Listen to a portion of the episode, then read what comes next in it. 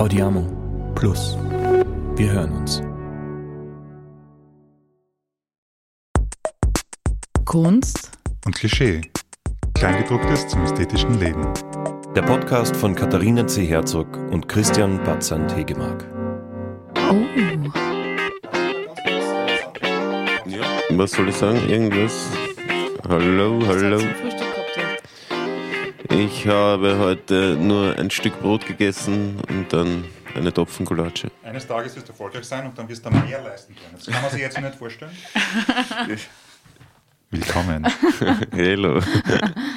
Hallo David. Ja, hallo David, stimmt, aber wir könnten auch anders sagen zum David. Wer ist denn da? Kevo, wer ist da? Der Voodoo Jürgens. OMG. OMG. Mhm. Wir versuchen immer so eine kurze, oder ich versuche immer eine kurze Intro. Das ist der Balanceakt, der meistens dann kippt. Ähm, und du darfst es dann korrigieren. Alles klar, ich bin sehr gespannt. Susi. genau. Du bist, ich meine, die, die einfachste Beschreibung ist natürlich, du bist Musiker. Wir haben dich deswegen eingeladen und wollten mit dir sprechen. Also es gibt ein neues Album von dir, aber du bist natürlich auch bildender Künstler. Du, machst, du malst. Es gibt dich auch in Filmen zu sehen, das heißt, da gibt es auch schauspielerische Interessen. Und wo ich mich jetzt quasi rauswag, ist in der Besprechung, die wir vorher gehabt haben, haben wir uns gedacht, pff, wenn man sich ein bisschen mit dieser öffentlichen Person von dir auseinandersetzt, einfach nur Wikipedia liest oder wenn man auch einfach sich die Songs anhört, da kommt ja immer wieder autobiografisches mit. Und wir haben dann auf einmal dieses, diese Bezeichnung gehabt, so es ist so ein, aufs erste klingt so wie ein Charles Dickens Roman. Das sind Aspekte in deiner Biografie, die sind, die klingen auch dann punktuell irgendwie so auch larger than life. Und jetzt gar nicht nur im Guten, sondern auch im wirklich Herausfordernden. Also da gibt es so Sachen, die ich total charmant finde, auch wenn sie das vielleicht gar nicht sind, wie zum Beispiel, dass deine äh, Urli im Weberknecht gearbeitet hat. Ne? Das ist eine Wiener Institution, die kennt hier jeder. Oder natürlich was viel Schwierigeres, dass dein Vater im Gefängnis war irgendwann. Oder dann habe ich mir auch gedacht, jetzt beim Herfahren, diese Sache, dass du zehn Jahre in einer Band warst und dann kam quasi der größere Erfolg, sobald du auf, deine, auf deinen Dialekt zurückgegangen bist. Das ist ja auch so ein, genau, aber all das, ich möchte weg von den Anekdoten und möchte sagen so, ja okay, aber es ist ja ein echtes Leben mit echten Erfahrungen und Höhen und Tiefen und das ist genau, worüber wir mit dir reden wollen. So Emotionen, Vulnerabilität, deine Authentizität, die man ständig in diesen Songs spürt.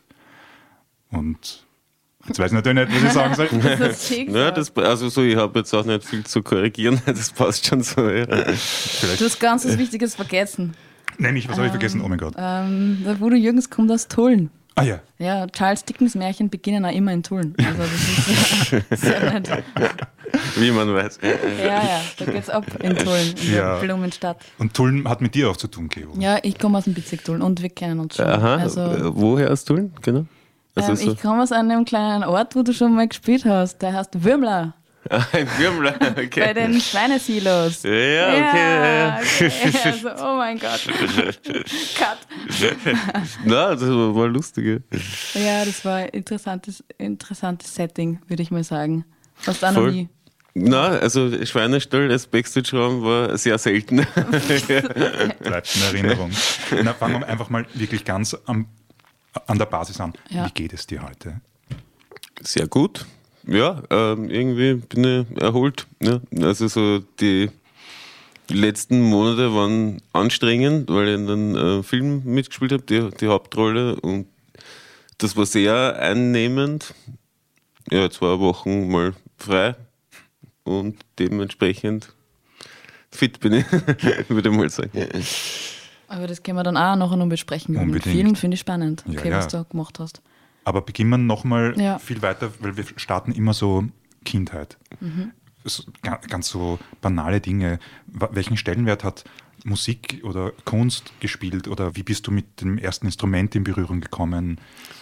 Meine Mutter hat äh, Akustikgitarre gespielt und hätte, also so, ihr hätte sie mir taugt, dass ich auch Gitarre spiele. Und solange sie das wollte, hat mich das überhaupt nicht interessiert. Also ich habe recht spät eigentlich erst zum Musizieren angefangen.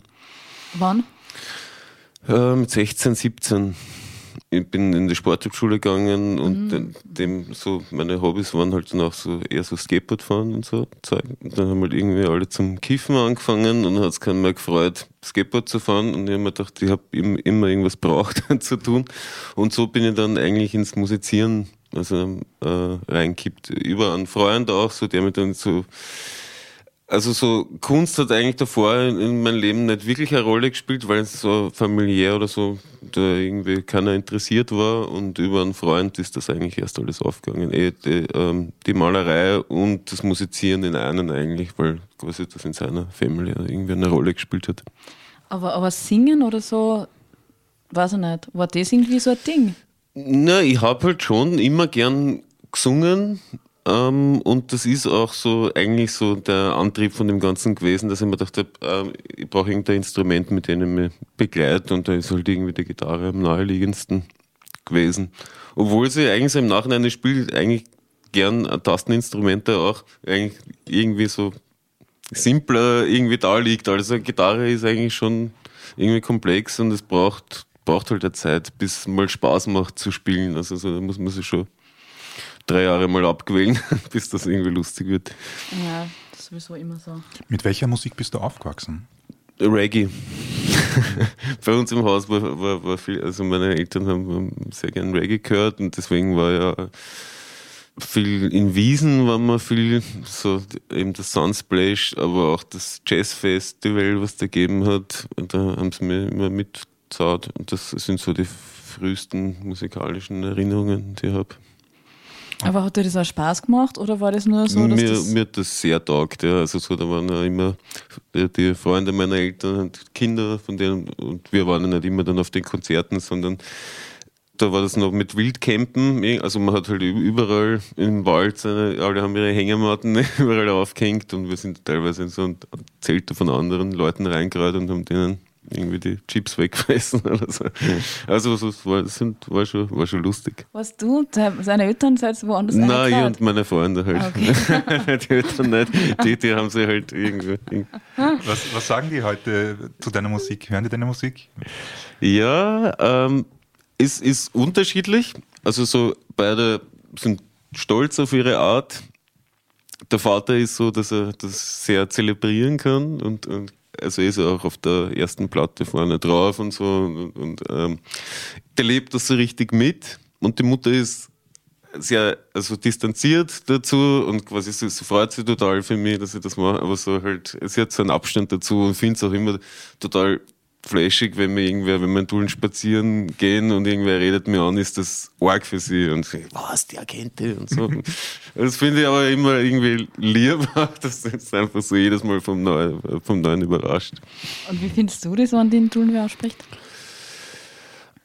Äh, das ist unterschiedlich, wie jemand auf einen, einen, einen zukommt. Das kann von eh total okay sein bis ja, nervig halt auch. Ja, also so, aber ich bin halt sehr selten in Tulln, also von dem her passiert das nicht so oft. Aber es muss ja eigentlich auch seltsam sein, wenn man eigentlich von dort her ist und dann hat man sie so entwickelt und wollte von dort irgendwo weg. Und man war irgendwie so ein bisschen der Underdog und dann kommt man wieder hin und dann feiern an alle. Ist das so gewesen?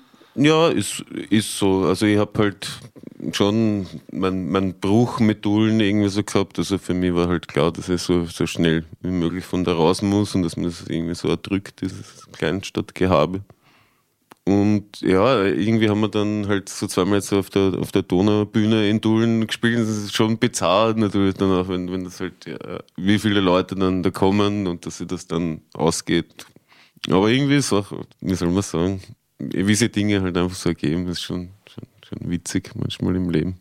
Ich komme ja aus Baden und irgendwie mir hat gestern ein, ein, sehr guter Freund geschrieben, immer wenn er Tullen hört, also deinen Song, muss er an Baden denken, weil wir halt dort aufgewachsen sind. Und da sind mhm. äh, vielleicht diese, dieses kleinstädtische Glauben zu wissen, wer der andere ist, eine Meinung zu haben über alles und, und dass das dann aber auch wirklich dein Leben bestimmen kann, dass wer andere Meinung hat über dich irgendwie.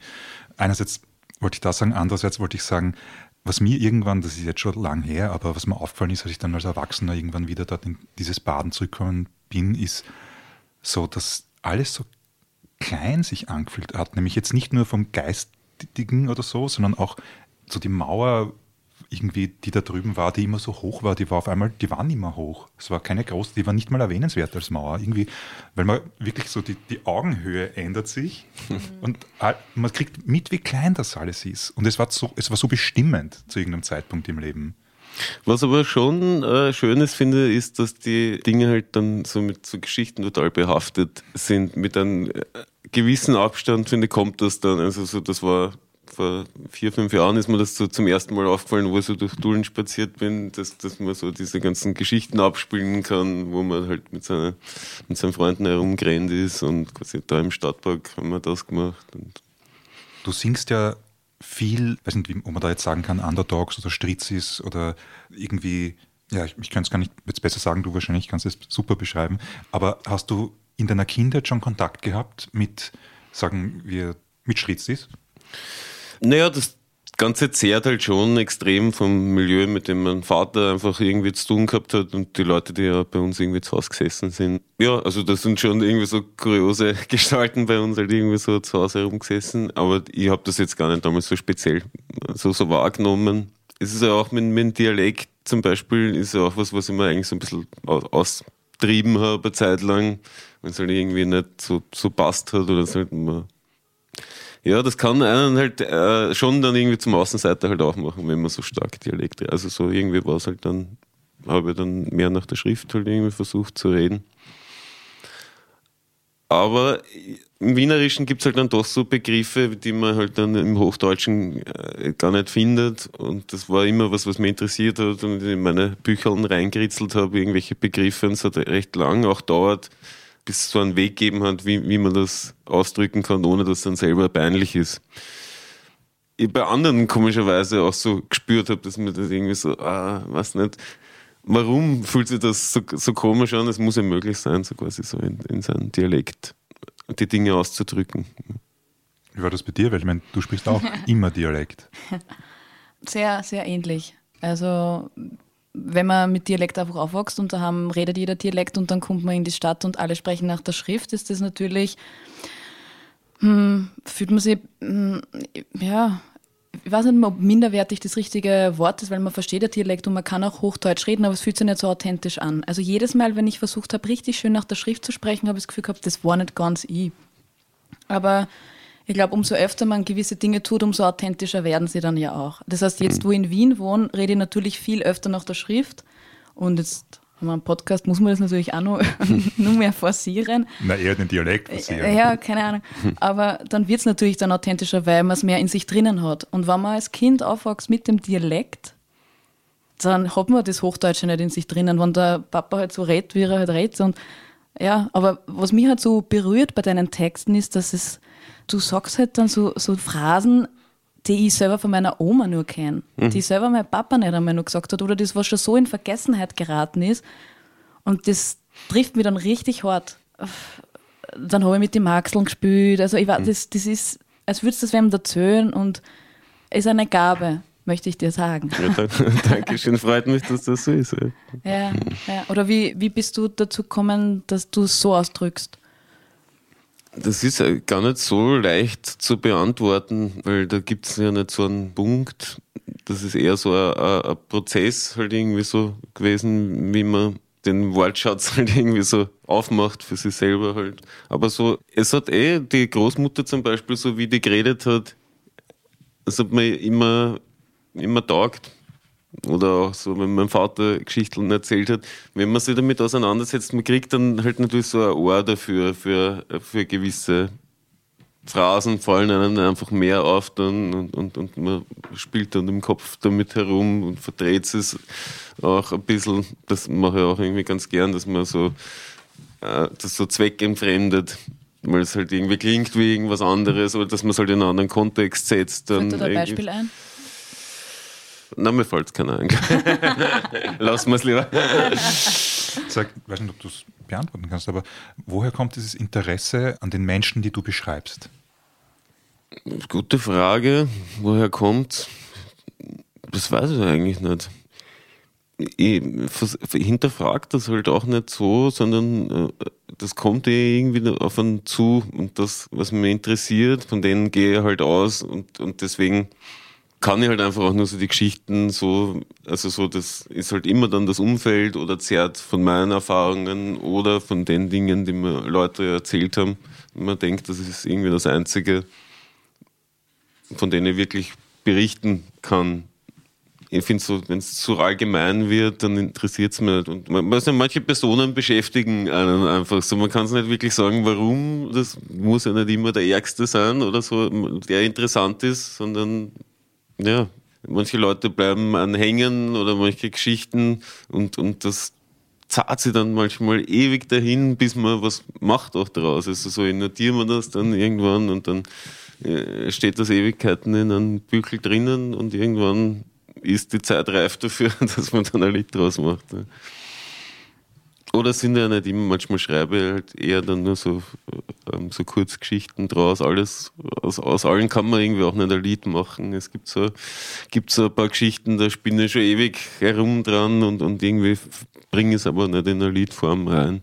Aber ich finde bei dir auch so spannend, dass du einerseits natürlich Akkorde und wahrscheinlich klassische Songstrukturen benutzt, um diese Geschichten musikalisch umzusetzen. Aber es gibt ja dann auch Songs unter Anführungszeichen, wo nicht gesungen wird, wo zwei Leute am Telefon reden. Mhm. Es ist zwar noch in Versform, aber Musik findet da nicht statt. Oder dass du in manchen Songs äh, nicht wirklich so einen klassischen Refrain hast, sondern es, es bleibt in so einem Pochen und in so einer Dringlichkeit, glaube ich, weil auch diese Songstruktur gewählt wird. Und das habe ich mir gedacht, sollte man auch nochmal ansprechen, dass weil nur ein Geschichtenerzähler finde ich nicht, also das bist du, aber ich finde, mhm. du bist auch einfach wirklich ein Singer-Songwriter, wo, glaube ich, sehr viel Emotionen und vielleicht auch Hirnschmalz, keine Ahnung, reingesteckt wird in, was macht man mit diesem Medium Song. Ja, das, äh, also so die Form ist schon was, was mich immer interessiert hat und, und also so, es kommt natürlich vor auf jeder Platte, dass einfach so in diesen Strophen, Refrain-Ding ist, aber so, es ist halt auch immer so der Versuch, okay, was geht sich in, dem, äh, in, in, dieser Zeitspanne noch aus? Wie, und um äh, in die Geschichte halt wirklich reinkippen zu können, muss ich das eigentlich kappen, diesen, diesen Refrain. Anders finde ich, funktioniert das gar nicht, weil wenn da irgendwie so diese Wiederholung von, von was anderem kommt, das stört das wird kein Hit dann, also davon kann man ausgehen, weil Popmusik halt so funktioniert über, über, über Wiederholung. Aber das ist auch wurscht. Ne? Also so. Ich denke mal oft, wenn, wenn man was Kreatives macht, wenn jeder hat seine Gründe, warum man das macht, was man macht, aber ich habe immer das Gefühl, Emotionen, Gefühle, jemand soll was spüren. Und da, ja, da ist jede Form möglich und schön, mhm. dass es dann immer wieder eben Menschen gibt, die sagen, ja, okay, es muss nicht alles ein Hit sein, weil es kann, es reicht einfach, wenn es dich berührt und wenn die, mhm. wenn das, was das Gefühl, das ja, hier. Das stimmt, ich habe es aber, ich habe halt auch deswegen gesagt, weil es ist halt gut, wenn es ähm, so einen Öffner gibt, damit man diese ganzen Dinge machen kann. Und dafür ist halt sowas wie ein Hit, sagen wir jetzt mal, nicht schlecht, weil irgendwo braucht man die Leute ja. Ne? Und glücklicherweise ist Tote ausgraben das ja gewesen, was für mich eigentlich überhaupt nicht, ich habe das eh schon ein paar Mal gesagt, aber es hat für mich überhaupt nicht zur Platte dazugehört. Es ist eigentlich ein bisschen früher entstanden und war ja dann eher so ein, so ein Ratschlag von den Leuten, mit denen ich so zu tun gehabt habe, dass es irgendwie Blödsinn wäre, es nicht drauf zu hauen. Aber eigentlich ist auf der ersten Platte um was ganz was anderes gegangen. Und deswegen meine ich, das war halt irgendwie so der, der Öffner, um das machen zu können, was man, um sich auszuprobieren, einfach dann auch irgendwie. Also wenn ich es gestern auf Spotify richtig gesehen habe, mit Zahlen bin ich eben sehr schlecht. Dreieinhalb Millionen Mal ist es auf, nur auf Spotify alleine mal angehört worden. Ich meine, es ist abgefahren. Aber wie gehst du damit um? Bist du dann stolz drauf oder denkst du so, das interessiert die Leute? Oder wie war das am Anfang, wie der Erfolg eingetrudelt ist und die Platte? Ähm, naja, am Anfang ist es eigentlich so wie ein, also ein, ein Taumel, in, in dem, dem man eh gar nicht so da passiert so viel, dass man es eh gar nicht richtig verarbeiten kann, weil halt irgendwie so viel äh, aufeinander kommt und sich da überhaupt in meinem Leben viel geändert hat. Ja, also so, das ist eher dann so im Nachhinein, aber dann ist auch schon wieder abgeschwächt.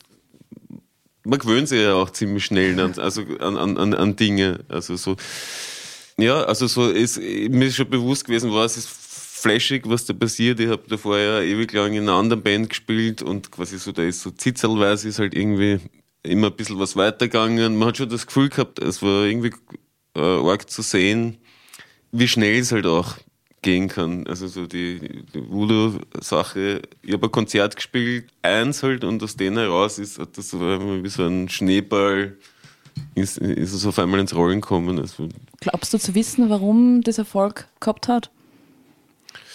Na, das äh, über, über sowas mag ich mir auch ehrlich gesagt gar nicht so Gedanken machen. Also so, Na, ich also habe so- nämlich so- die Antwort, glaube ich. Ja, Nein, auf, auf sowas warte ich halt natürlich, dass man, dass man das mir sagt. Nein, ähm, ich, ich kann es dir sagen, ähm, weil es dir wurscht war und weil du wahnsinnig authentisch bist. Ich glaube, du öffnest dich ganz stark in Songs und sagst extremst viel von dir und lässt die Hosen runter teilweise und das muss man sich trauen und das erfordert Mut und ich glaube, das finden ziemlich viele Menschen anziehend, dass jemand sagen, der sich so sagt, wie er ist oder nichts schön redet oder so, sondern einfach deswegen berühren einfach gewisse Lieder dann einfach mehr. Vielleicht sage ich jetzt einen Scheiß, oder könntest du dich damit anfreunden? Ja, es kann schon sein. Also so, mich hören es halt immer ab, wenn man so spürt, dass irgendwas so nach Erfolg schielt. Also so, dass jemand so alle die Dinge macht, die man glaubt, die man machen muss, damit es erfolgreich wird. Und an dieses Konzept glaube ich halt irgendwie auch nicht. Also so, ich denke, es ist halt auch nicht jeden vergönnt, dass alles aufgeht. So, so, so, so rennt halt einfach nicht. Aber wenn, dann kann es halt so funktionieren, denke ich mir, dass man halt einfach so das macht und dass man wirklich glaubt, was raus muss. Und nicht die Formel, die jetzt quasi so die Formel ist, die Erfolg verspricht.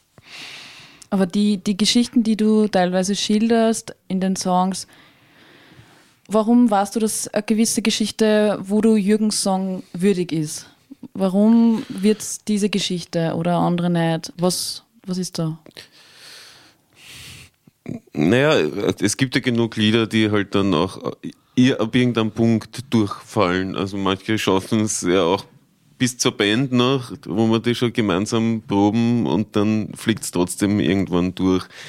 Man hat da, glaube ich, so, eh so, so einen natürlichen, aber aus Sieber, das, an das glaube ich einerseits, aber manchmal haben wir auch schon gedacht, wer weiß, vielleicht, wenn man den noch ein bisschen mehr Chance geben hätte, vielleicht hätte das den trotzdem, weiß man nicht. Man geht halt den Dingen nach, äh, wo es gut anfühlt. Und das sind halt immer unterschiedliche Gründe, wenn man, also so, man kommt ja immer weiter danach. Also gewisse Dinge hat man dann für sich schon abgehandelt und dann, um, um für sich spannend zu halten, muss man ja dann irgendwie immer wieder eine neue Tür aufmachen, sonst beißt man sich da Aber in den eigenen Schwanz. die Inspirationen für die Songs oder so, wo, wo holst du die? Sind es dann so, du gehst zurück in deine Kindheit oder du fährst nach Dullen und lässt dich inspirieren? Na, oder? das mache ich selten.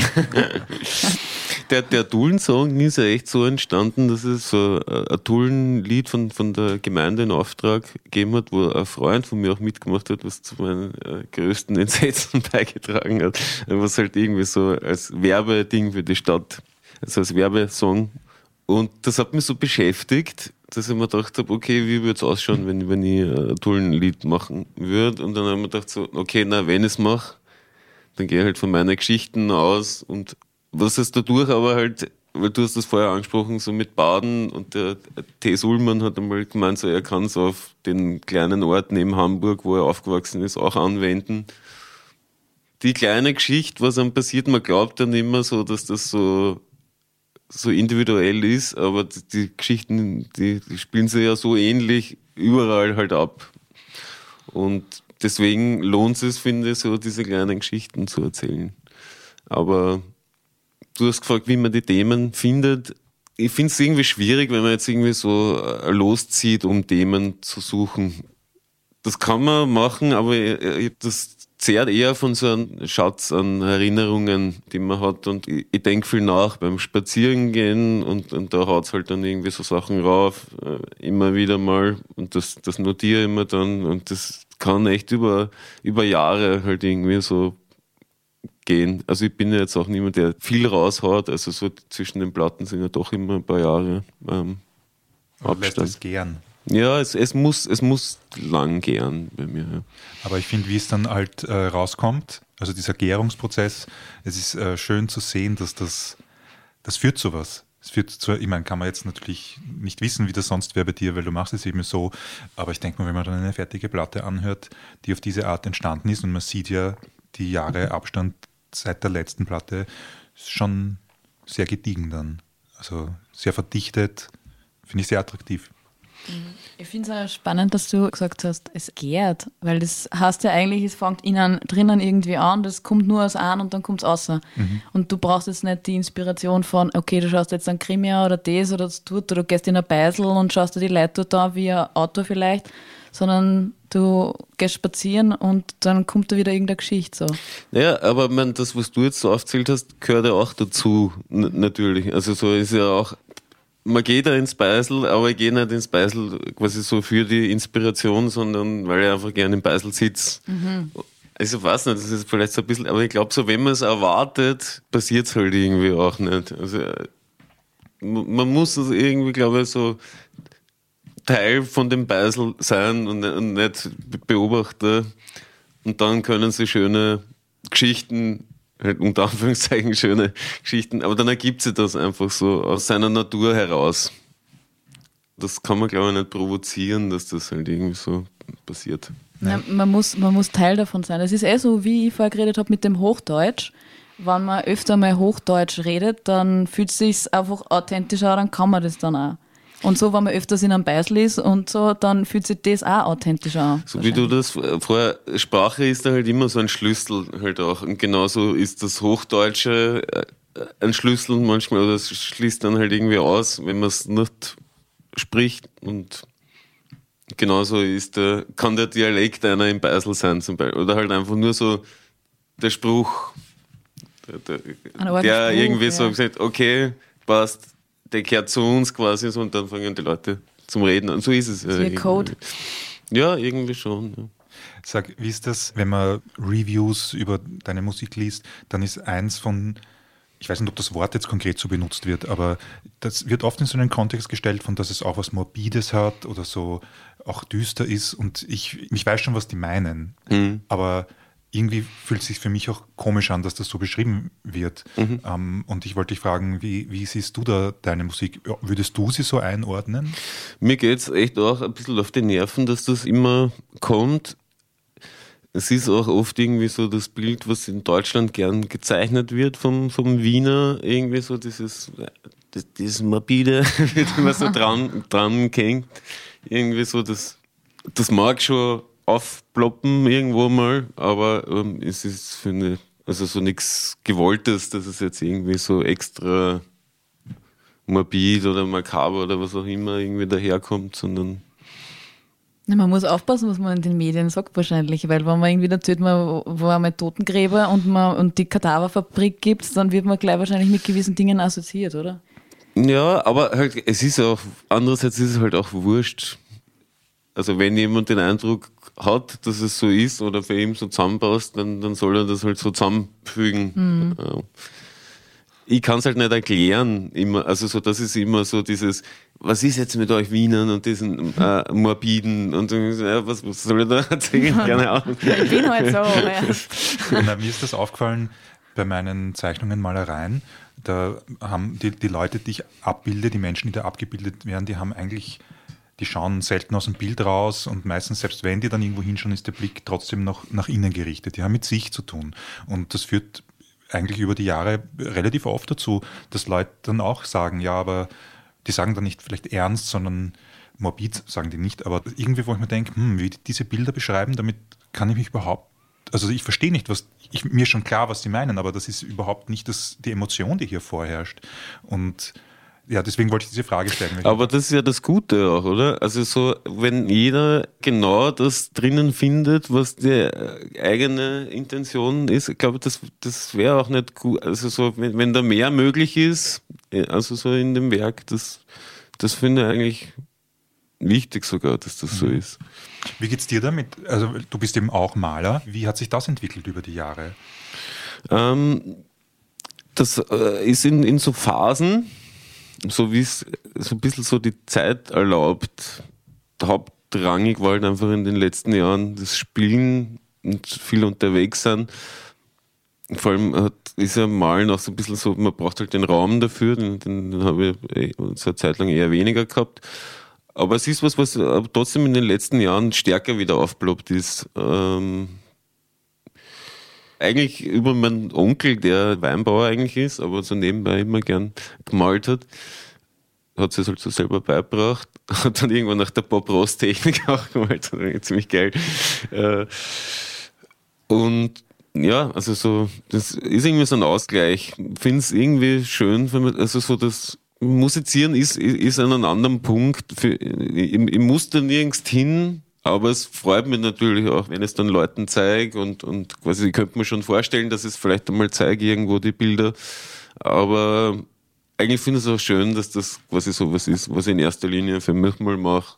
Das heißt, das Malen ist eher, eher für dich, was du nicht nach außen so tragst, damit es dir besser geht oder, oder damit Naja, ich verwende es schon als, ich, ich verwende es ja für Artwork und so schon. Also so, es ist einfach schon Teil von dem, was ich mache.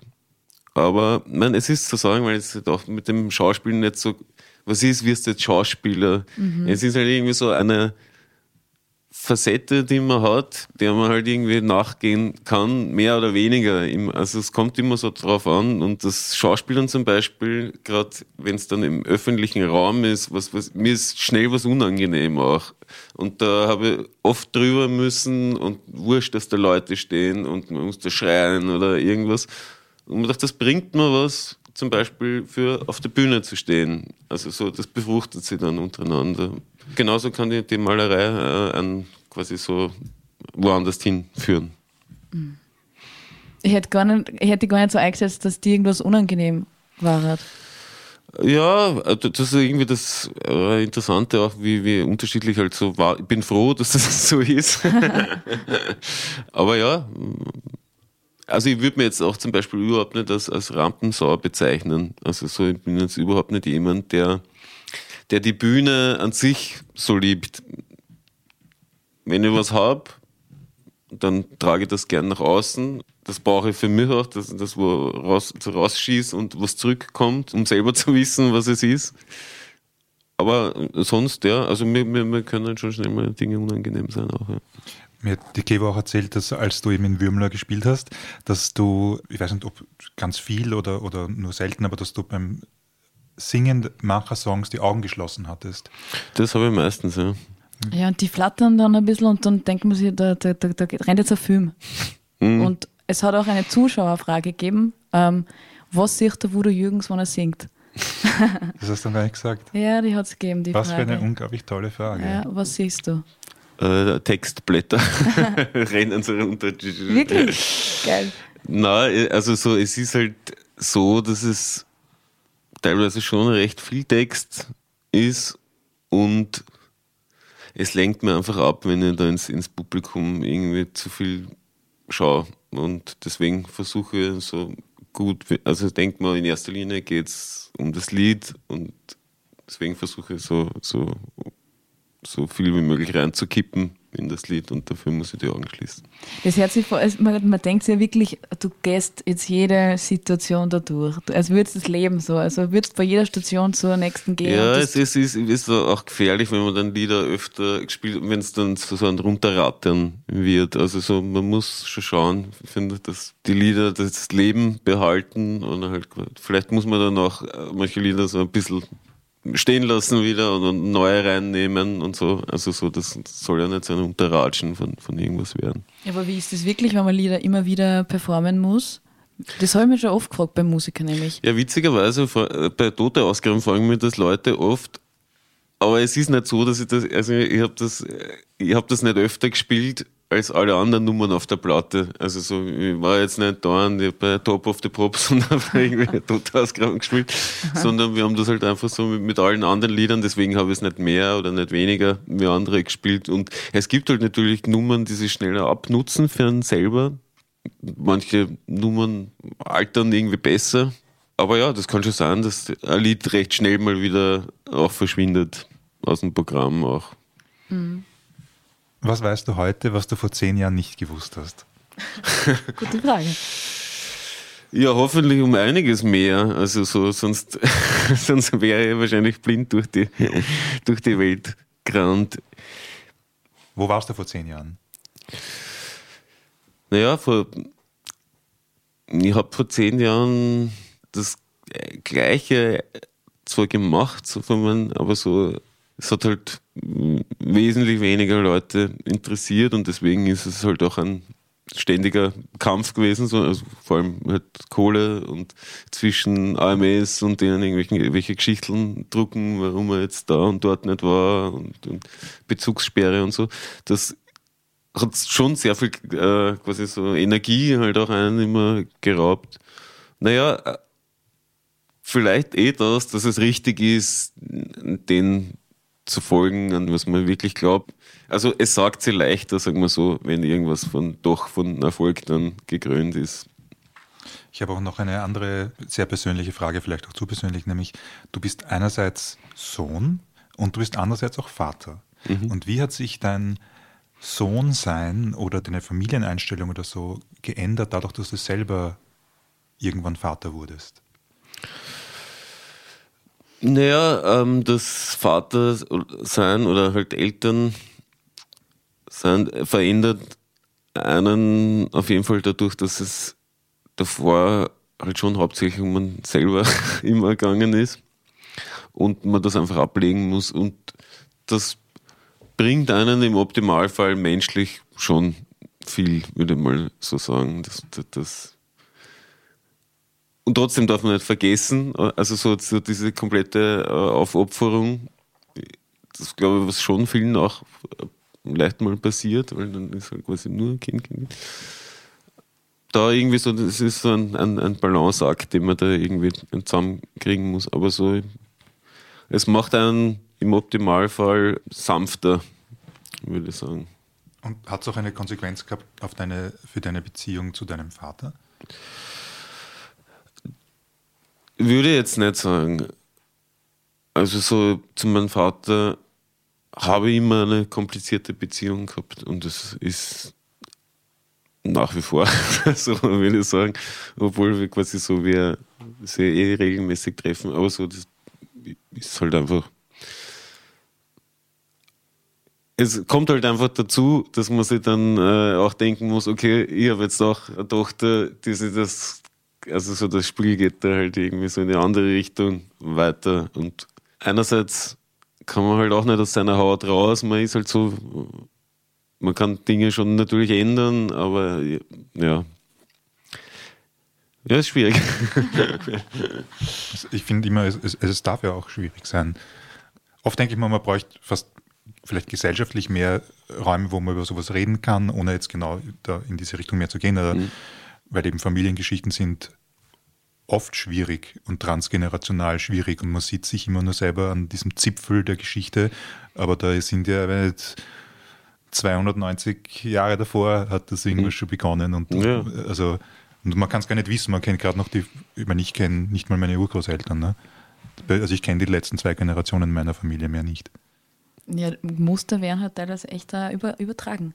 Ob man manchmal will oder ja, nicht, also man, man erkennt es halt dann erst. Mhm. Ja, aber ich glaube, man kann Muster erkennen und dann daran arbeiten, aber natürlich muss man jetzt halt, äh, ja, ja das, halt ist, das, das, ist halt das schon, schon, das Spannende, ähm, finde ich halt in der Pubertät, dass sich da so oft entscheidet, ist es so quasi in der Tradition der Familie oder quasi stellt man komplett im, im Bock auf. Oft ist es eins von den beiden, es gibt natürlich in der Mitte auch, aber so manche müssen es halt dann komplett abkapseln und, und ihren eigenen Weg gehen. Und mhm. also so, ich, ich kann es mir halt schwer vorstellen, dass das so ein ganz harmonischer Übergang, also so, wenn man diese Reibung so gar nicht hat.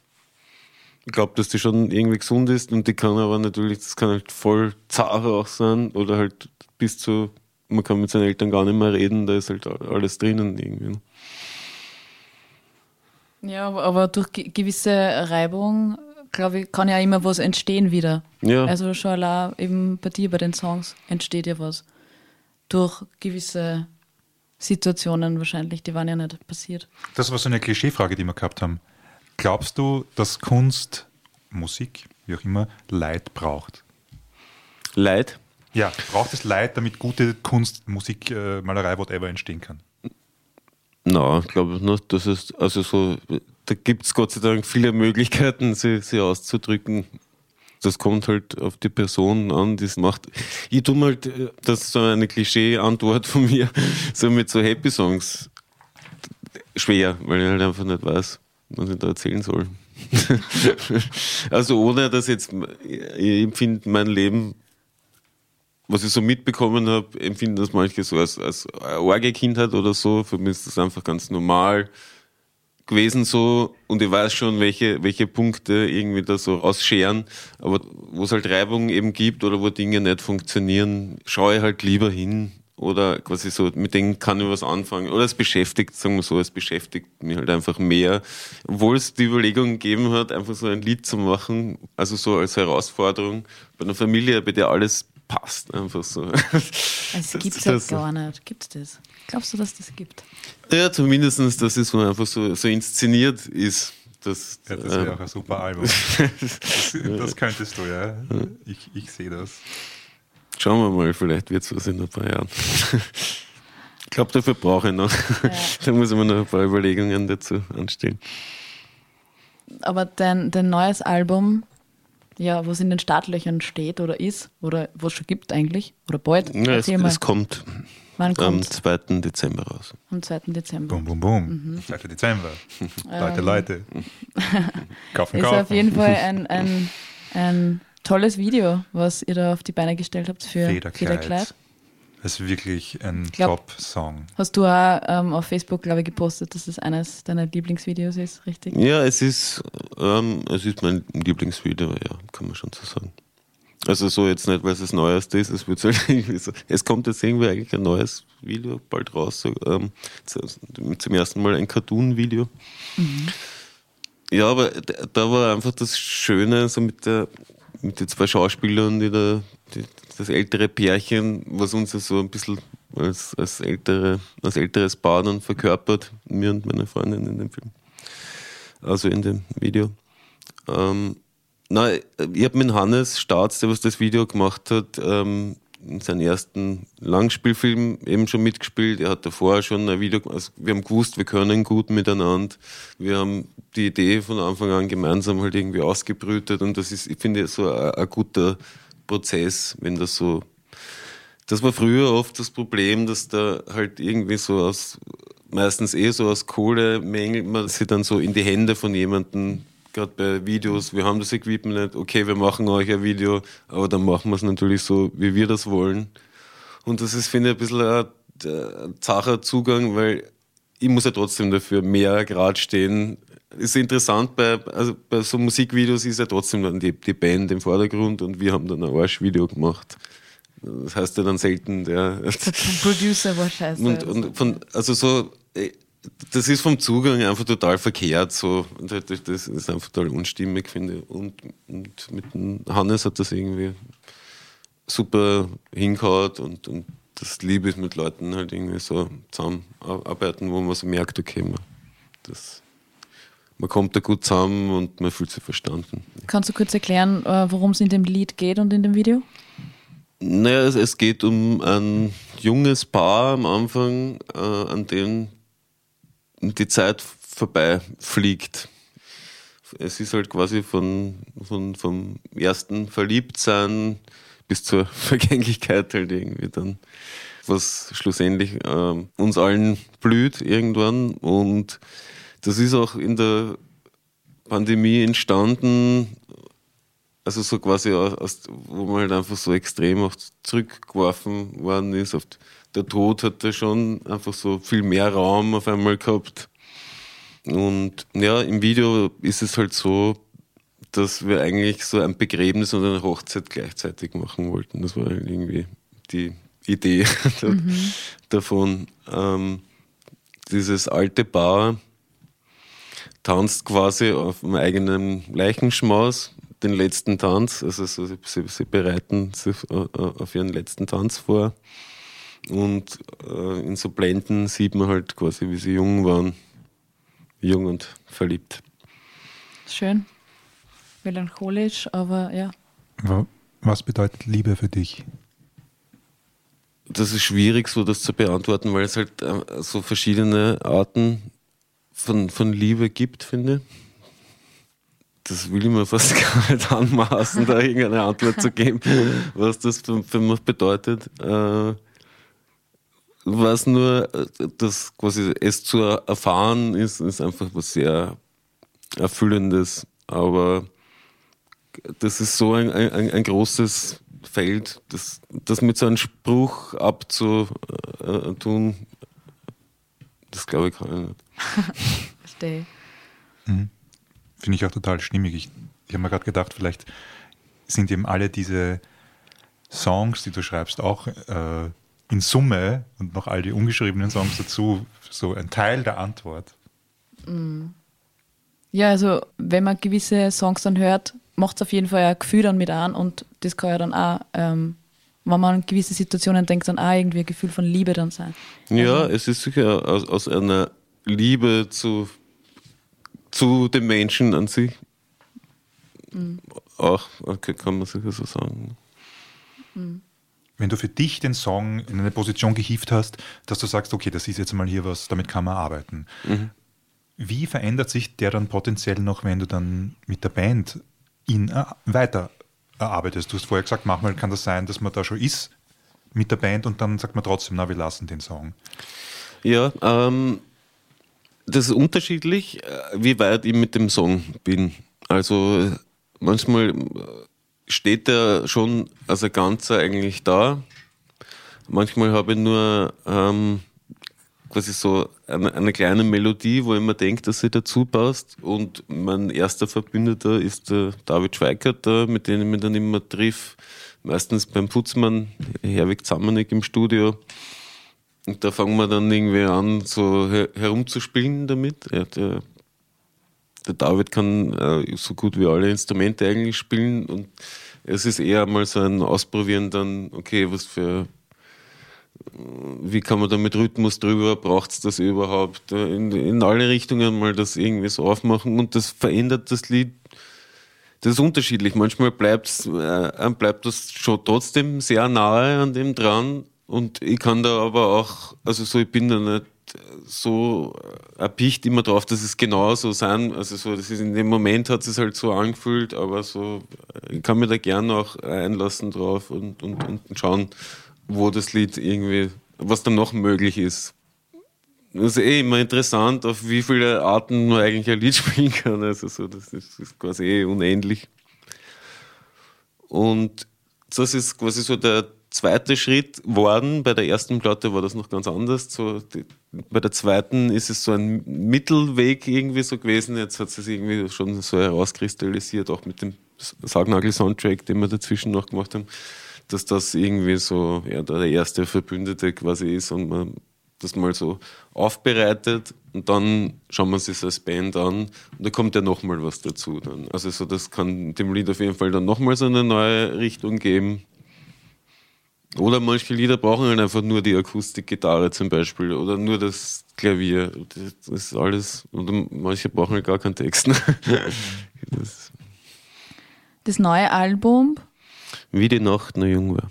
Wie die Nacht noch jung war, ähm, unterscheidet sich ja von deinem alten Album inwiefern? Das würde ich jetzt gern wissen, wo, wo du sagst, da geht es jetzt musikalisch mehr hin, in welche Richtung geht es da? Oder sind die sehr verwandt oder? Ich mache da gar nicht jetzt so das neue Topic auf und sage so, wir müssen jetzt mehr jazzig werden zum Beispiel oder es ist eher diese Erfahrungen, die wir gemacht haben in den, übers Live-Spielen und, und über die letzte Platte bringt uns halt irgendwie wo in Gefilde, in denen wir vorher noch nicht waren. Oder manchmal macht ein, ein, ein Lied auch so quasi so eine so ganz neue Richtung auf dann. Wir haben jetzt irgendwie auf der neuen Platte zum ersten Mal Synthesizer verwendet. Das haben wir davor irgendwie nicht gemacht. Also so, es ist von der ersten Platte so ganz akustisch. Bei der zweiten ist es halt mehr Instrumentierung geworden. Es sind viele Bläser jetzt drauf, die auf der zweiten Platte auch nicht so stark waren. Also so, ich würde sagen, so das musikalische Gewand, das verändert sich über die Zeit einfach so und ist ja, auf, speziell auf der Platte ist es jetzt irgendwie so sehr von Bläsern getragen, finde ich. Vielleicht wird es dichter einfach. Ja, Komplexer. aber man, äh, quasi so dicht ist so ein Ding, wo man halt, finde ich, aufpassen muss, dass man nicht immer alles, also so, es muss nicht immer alles dicht sein. Äh, Also wir sind mehr Leute jetzt und das macht von Haus aus mal dicker, wie alles so daherkommt. Aber da irgendwie diese Löcher zu finden, ähm, wo einfach weniger ist, ist auch sehr wichtig, finde ich. Für eine Platte, für ein Konzert, also so. Äh, Aber irgendwo stimmt schon, also so der, der, es, ja, ein bisschen dichter ist es auf jeden Fall. Vielleicht geht es auch einfach darum, für jeden Song so ein, ein, ein halbwegs ideales Gewand zu finden. Ja. So. Genau. Hast du eh vorher auch gesagt, dass manchmal ist es einfach nur die Gitarre und du und manchmal ist es nur instrumental sogar. Und, und Mhm. immer noch ist es eure Energie oder deine Energie. Oder, ja. Okay, wo ich würde sagen, bringen wir es zum Abschluss, oder? Ja. Und zum Abschluss, Oh yeah. zum Abschluss gibt es noch was für uns. Äh, für uns, ja, für dich, nicht für mich. Es gibt ein Wude Jürgens Geschenkspaket. Aha. Für unsere werten Zuhörenden. Die Geschenke waren eigentlich immer zu Beginn, Okay. um das Vertrauen zu verangeln, zu erdieben. Und jetzt haben wir scheinbar schon mehr Selbstvertrauen. Kevo, du und ich. Ja, na, ich glaube, ich habe mir eigentlich wirklich immer gedacht, ich mache das, um die Gäste anzufüttern, damit sie nachher mehr aufmachen und viel erzählen. Aber die Gäste wissen ja, was, worauf sie sich einlassen bei einem Podcast und machen eigentlich eh immer auf.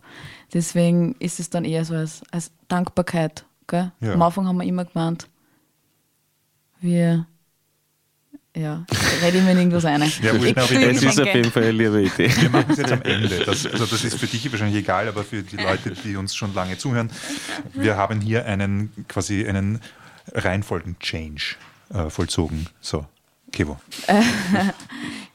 Ähm, Der rumpelt und raschelt. so, ne? Ja, ja, ja, ist, ist bald Weihnachten. Ja, stimmt, stimmt, stimmt.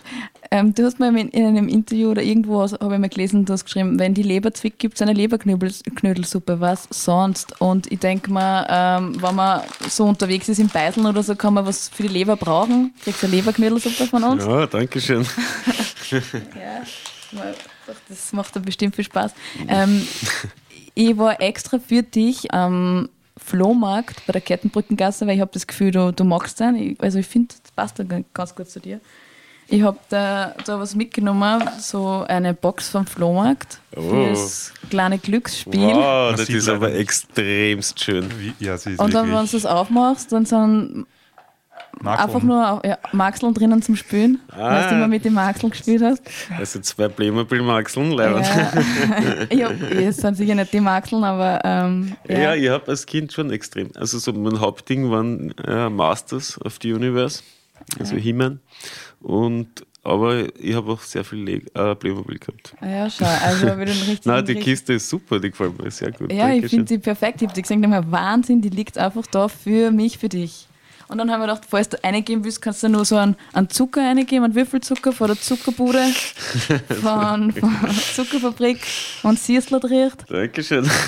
Und Na, servus, ich werde beschenkt. ja, wirklich, sind richtig geile Ja, Geschenke wirklich. und einen saugeilen Aschenbecher, weil ich weiß, du raust recht viel, kann das sein? Ja, das stimmt, ja. Und der ist ein, ein ziemlich. Ihr seid sehr wahnsinnig. Schau, da haben wir, haben wir das Richtige gefunden. Das war schon Vielen Dank. Dankeschön. Ja, hey, du, danke fürs Kommen. Ja, Danke für die Freundlichkeiten und Offenheiten ja, voll. und das Ertragen von Fragen über die Liebe. Ja. Und ja, bei dem nächsten Konzert kommen wir einfach vorbei. Ja, schaut's vorbei. Danke für die Einladung auf jeden Fall. Hat mich sehr gefreut, Cool, cool, euch cool. zu plaudern. Yeah. Danke. Ciao. Baba.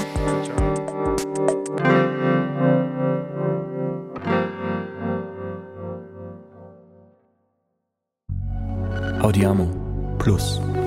Wir hören uns.